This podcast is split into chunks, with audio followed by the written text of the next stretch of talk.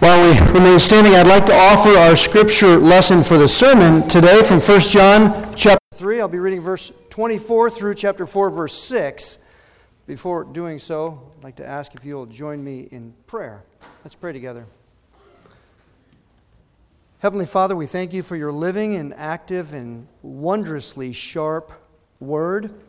We do pray that you will continue to shape us this day by your word, by your spirit, as you conform us to the image of Jesus Christ. For we pray this in his name, and we know that you are faithful. We pray this in the matchless name of Jesus our Lord, and all of God's people said, Amen. Amen. 1 John chapter 3, I'll begin in verse 24. The one who keeps his commandments abides in him, and he in him. We know by this that he abides in us by the Spirit whom he has given us. Beloved, do not believe every spirit, but test the spirits to see whether they are from God, because many false prophets have gone out into the world. By this you know the Spirit of God. Every spirit that confesses that Jesus, Messiah, has come in the flesh is from God. And every spirit that does not confess Jesus is not from God. This is of the anti Messiah, which you have heard that it is coming, and now it is already in the world. You are from God, little children, and you have overcome them, because greater is He who is in you than He who is in the world. They are from the world, therefore they speak as from the world, and the world listens to them. We are from God. He who knows God listens to us. He who is not from God does not listen to us. By this we know the spirit of truth and the spirit of error. Thus far, the reading of God's word, and all of God's children said, Amen. You may be seated.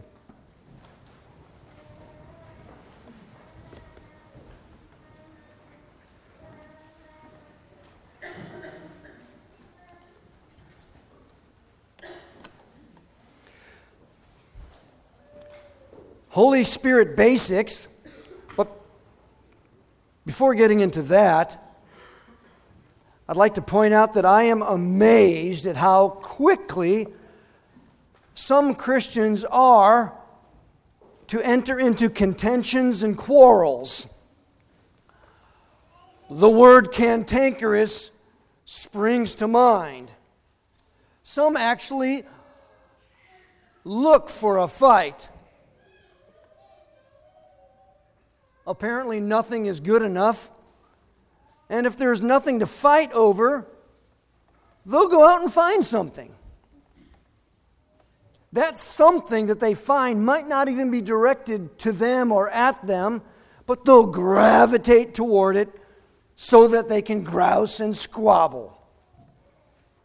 These resemble the person who is walking along the way sees a dog sitting on the lawn and has to go over to the dog, grab the dog by the ears, and give him a big twist. Proverbs 26, 17. The, like the one who takes a dog by the ears is he who passes by and meddles with strife not belonging to him. Got to find it. This happens even if the dog lives next door, right in the neighborhood. Tragically, this squabbling happens all too often with the Holy Spirit. Instead of Christians pursuing the unity of the Spirit and the bond of peace, there seems to be a parsing of Christians into a bunch of pieces. Sides are taken. And then the door is open to all kinds of arguments and scraps and squabbles, quarreling and bickering. And then, as a result, disfellowship over the Holy Spirit, the Lord and giver of life, the one who produces union how about getting down to some basics, some Holy Spirit basics? I understand differences of opinion and growth over the years. I, like you, welcome convictions and sincerity, and we even recognize sincerely held convictions. Still, I scratch my head at the inclination to be combative, as if my right view makes me right with God and gives me the right to bash others. Do our right views allow us to step on others, treating them like rungs on a ladder as we ascend to the position of some heavenly or spiritual perch? How about getting down to some Holy Spirit basics?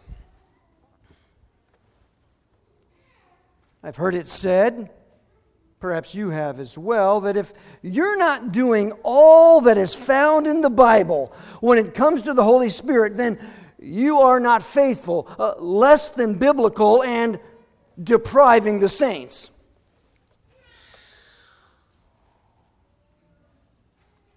Questions can be asked about spiritual gifts, signs and wonders, and the speaking gifts of prophecy and tongues, the hearing gift. And some will say that's the norm. And then lines are drawn, fire rings are built, and there's camping. Yet it could be pointed out, and should be pointed out, that the majority of biblical history is not marked by signs and wonders. Here's one example. 1 Samuel chapter 3 verse 1. Now the boy Samuel was ministering to the Lord before Eli and word from the Lord was rare in those days, and visions were infrequent.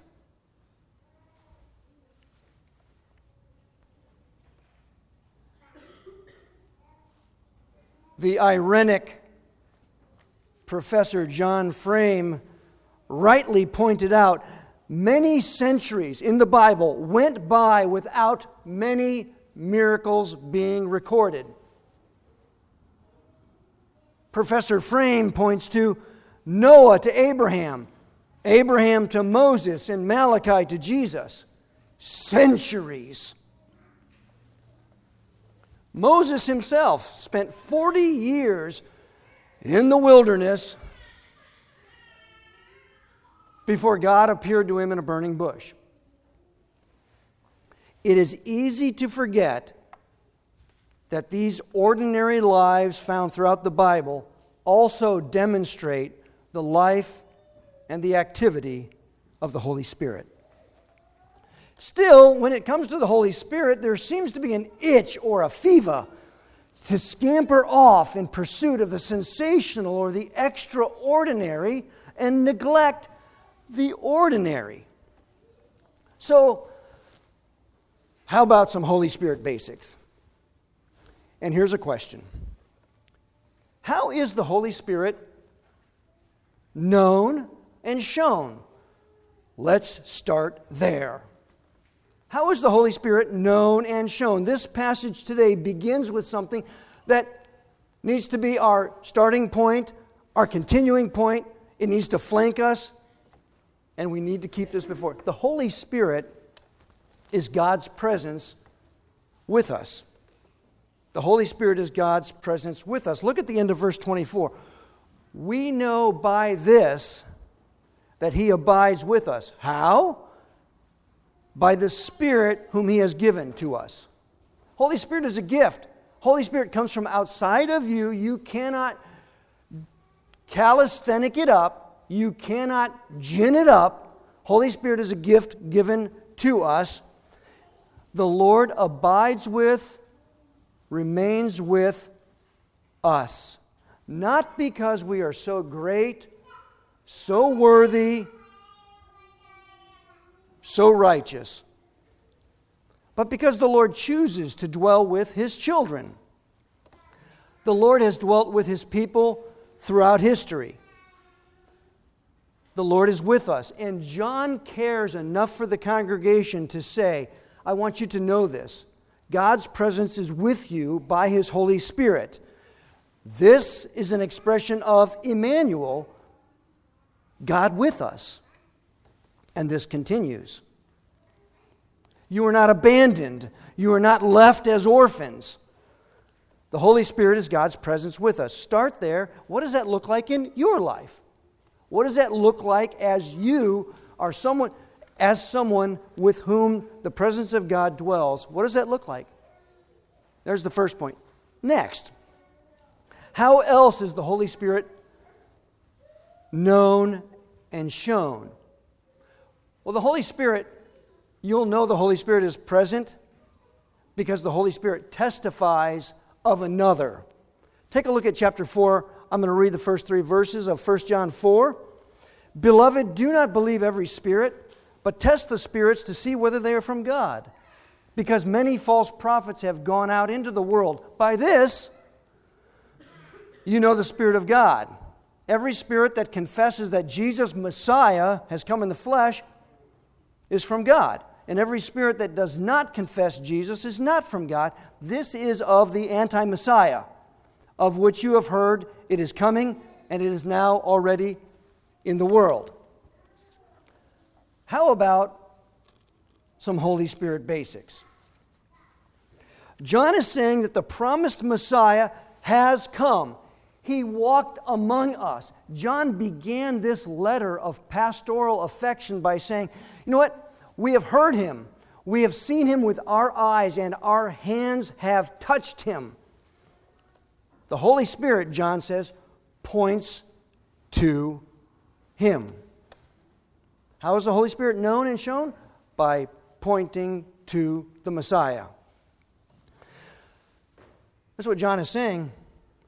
The Holy Spirit is known by the confession Jesus as the Messiah came in the flesh. And in John's day, and even in this day, there are some who are busy saying of Jesus, Nope, no way, yet, not right, not him, can't be.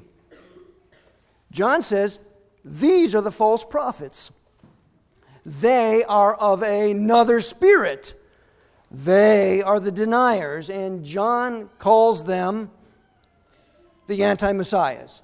They're against the Messiah. And remember, in this portion of John's letter, world refers to the old covenant world of pre Messiah Judaism, and they're busy saying, no, we're in our own world. They refused the Messiah who ushered in a new world. So that's why John goes on to say, they're of the world. They don't get what you're talking about. Those who do get it, they're of the new world of the Messiah. So the Holy Spirit is known and shown through the testifying of another. This ought to be seen in us as well. So let's go back to some Holy Spirit basics. The abiding presence of the Holy Spirit in our lives is shown with lives, our lives, that point to and testify of another. Do our lives testify of Jesus the Messiah? if someone is busy exalting himself or herself, if they've got their own Messiah complex, we can conclude that such is not produced by the Holy Spirit. This is basic. Now, when the Spirit of God equips us, we are equipped for others. When the Holy Spirit gives us gifts, these gifts are to be given, employed for others. The, the gifts of God are not for you, they're for His bride, because He is a faithful bridegroom who gives gifts to His bride. Paul said it well. But to each one is given the manifestation of the Spirit for the common good. He said that to the church in Corinth. The church in Corinth, Everyone in the church of Corinth had received the Holy Spirit. That manifestation of the Spirit was given to you, not for you, but for the for him and her and them. It's not the me, it's the we. It's not my, it's us. It's given for the common good. Simon Peter said it well. 1 Peter 4:10 As each one has received a gift, Greek word charisma, as each one has received a charisma, let him employ it in serving one another as good stewards of the manifold grace of God. You received a spiritual gift? Employ it for others. Now, by the way, if we started here sticking to some basics, it would help us clear up a common misunderstanding about the so called gift of tongues. A number of years ago, and still to this day, I will hear some people speak of tongues as a private prayer language, something given for the individual. But God's Spirit is given for others. God's gifts are given to be employed for others. It is not for you. God's gifts point away from you. God's gifts are to cause us to look from the gift to the giver and then to his bride. The gifts that the Lord gives us are for his honor and for the serving of others. Let me try to simplify this in another way. What we've been given is to be given. Consider the grace of forgiveness, the gift of grace of forgiveness. Someone comes to you confessing their sin, repentant, seeking the grace of forgiveness. The proper biblical answer is I can give you what's been given to me. I will give you the very same grace that the Lord has given me. We're to forgive one another just as God in Christ has forgiven us. Now, that great gift of forgiveness, it would be odd for someone to run up and down the aisle saying, Let me tell you how much God has forgiven me. I want to I want to talk about how much grace I needed because I was such a scoundrel. I was such I was such a mess. And all of a sudden the focus is upon I was such a mess. No, God's given me grace, I, I'll give it to you. The Holy Spirit is the presence of God. The Holy Spirit points to or testifies of another. Do we testify and point to another? You want to do a scratch and sniff if the Holy Spirit is present? Does that person's life point to the Holy Spirit? Or is it, tell you what I do. One final basic the Holy Spirit is a paraclete. Now, that's a Greek word that is rendered variously, but I, Yes, I used it because it starts with a P, but it's also a biblical word. Um, paraclete. It can be rendered comforter, helper, advocate, intercessor, encourager. As the paraclete, the Holy Spirit convicts us of sin and confirms our adoption. This is encouraging.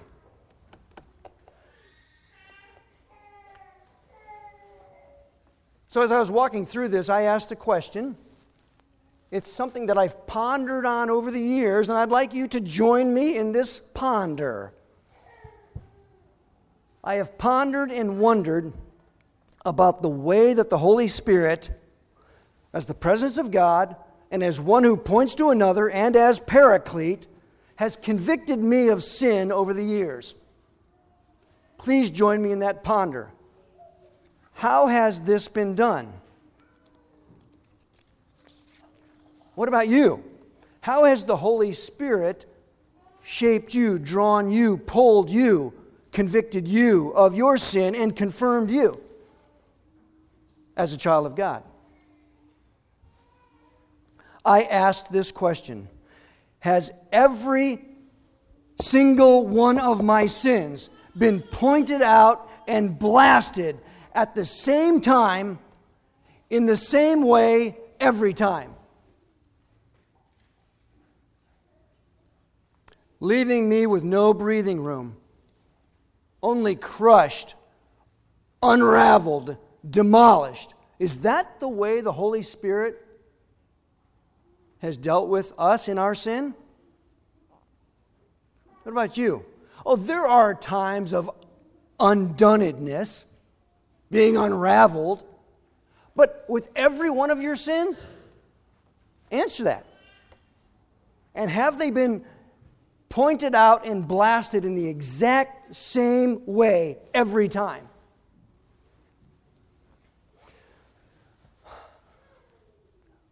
We know of our sins partially. The Holy Spirit, as the presence of God, knows all of our sins accurately. And the Holy Spirit, as the presence of God, abides with us, abides with you and me, knowing full well So, from the basics, how does the Holy Spirit deal with us as sinners and in our sin? How is the Holy Spirit known and shown, and what can we learn from this? When John shares this letter of pastoral affection, says, Spirit of God is with you. How have you been shaped? Now, live this way. When it comes to dealing with sin and sinners, what about us? Do, do, do we lack patience? And are we ready to pounce on every violation, whether that violation is actual or assumed? Is that the way the Holy Spirit's treated you? Do we conclude that every sin we see or which is against us happens to be the unpardonable sin? and that that person over there is beyond hope or help. This is a profound consideration for both pastoral ministry, parenting, and every relationship we have in the body of Christ. Just before concluding, I'd like to remind you of the wonderful example of a fellow named Joseph in the Bible. That wasn't his only name. He was also known as Barnabas. Love the Barnabas. Would love to meet more Barnaby.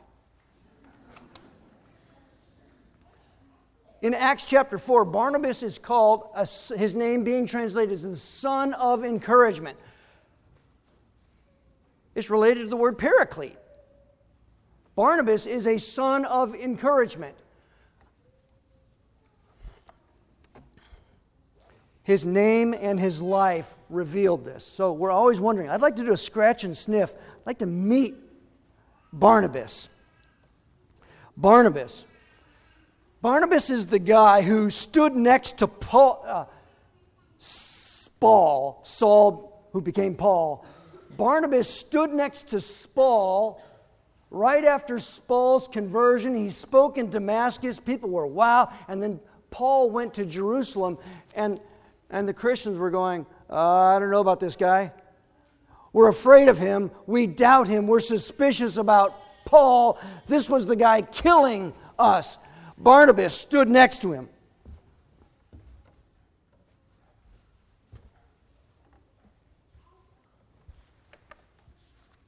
Barnabas was also the guy. Just before the second missionary journey, Paul and Barnabas are getting ready to go out and to encourage the churches. Barnabas wanted to take John Mark along, and Paul said, Nope, that guy left us. So Paul and Barnabas had a severe dispute. They disagreed. This is after a council where the church, okay, we can talk about this, we're going to talk about this, let's get about the work. Paul takes off on his journey. Barnabas says, you know what, I'm going to take John Mark with me. Barnabas, son of encouragement, he got alongside of the people that people were going, I don't know about that guy.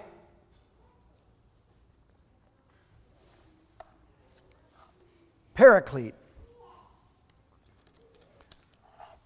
By the way, later on in Paul's life, when he was an older man, he wrote, Bring John Mark. He's youth, useful to me in the ministry. Thank God for the Barnabases of this world that will come alongside a broken, busted up, rejected John Mark and lead him along the way. So now let me conclude. Summary The Holy Spirit is known and shown as the presence of God abiding with us. The Holy Spirit is known and shown as one who testifies of another, and we're to do the same. The Holy Spirit is a paraclete, the encouragement and comfort that we find in the conviction of sin and in the confirmation of our adoption as we are being shaped more and more to the likeness of Jesus Christ. This is to be seen uh, in us and from us. And there's the summary. That's what we just did. Now, Holy Spirit basics. If this sermon was disappointing because you wanted me to get down and scrappy and to do some kind of a search and destroy mission with all of those other wrong headed folk who are so wrong about the Holy Spirit,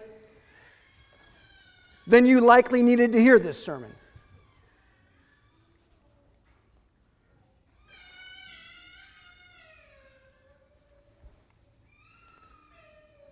As I considered this, I was reminded of Psalm 131. O Lord, my heart is not proud, nor my eyes haughty, nor do I involve myself in great matters or in things too difficult for me. Surely I have composed and quieted my soul like a weaned child against his mother. My soul is like a weaned child within me. If I can't get the basics straight, oh Lord, lead us not up from here if you're not with us.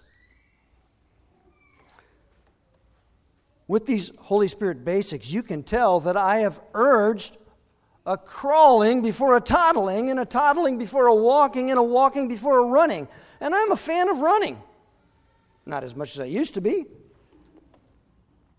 Now, the ability to run does not mean that you have skill in running.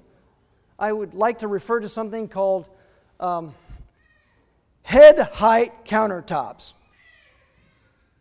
There was a time when my son was a wee lad and he had a couple of friends, and they used to love to run. There was a certain period of time when they would just run through the house and uh, friend's house, and they had a countertop, a marble countertop, right at head height of these three boys. They'd come flying through the kitchen, yee, clunk. They'd go back out and keep playing. Then they'd start running again ability to run doesn't mean they had skill in running. They had all kinds of dents on their heads. Holy Spirit basics. Some want to change the world in Timbuktu, but they don't want to change a diaper. Some want to start a new ministry over there without being steadfast in the labors that the Lord has put in front of them right here. So, this has been an encouragement for the glory of the steady, ordinary faithfulness. I would call it glordinary. Holy Spirit basics are a good place to start.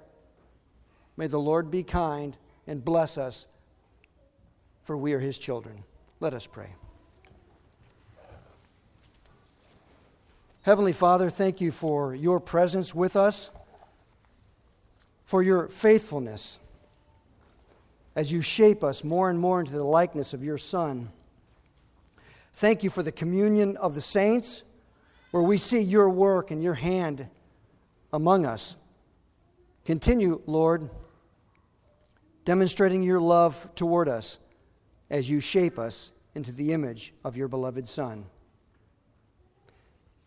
Father, we'll trust you for your faithfulness in all of this and ask that you continue to grow us as we pursue a like faithfulness bearing your name. We pray this in the name of Jesus our Lord, and amen.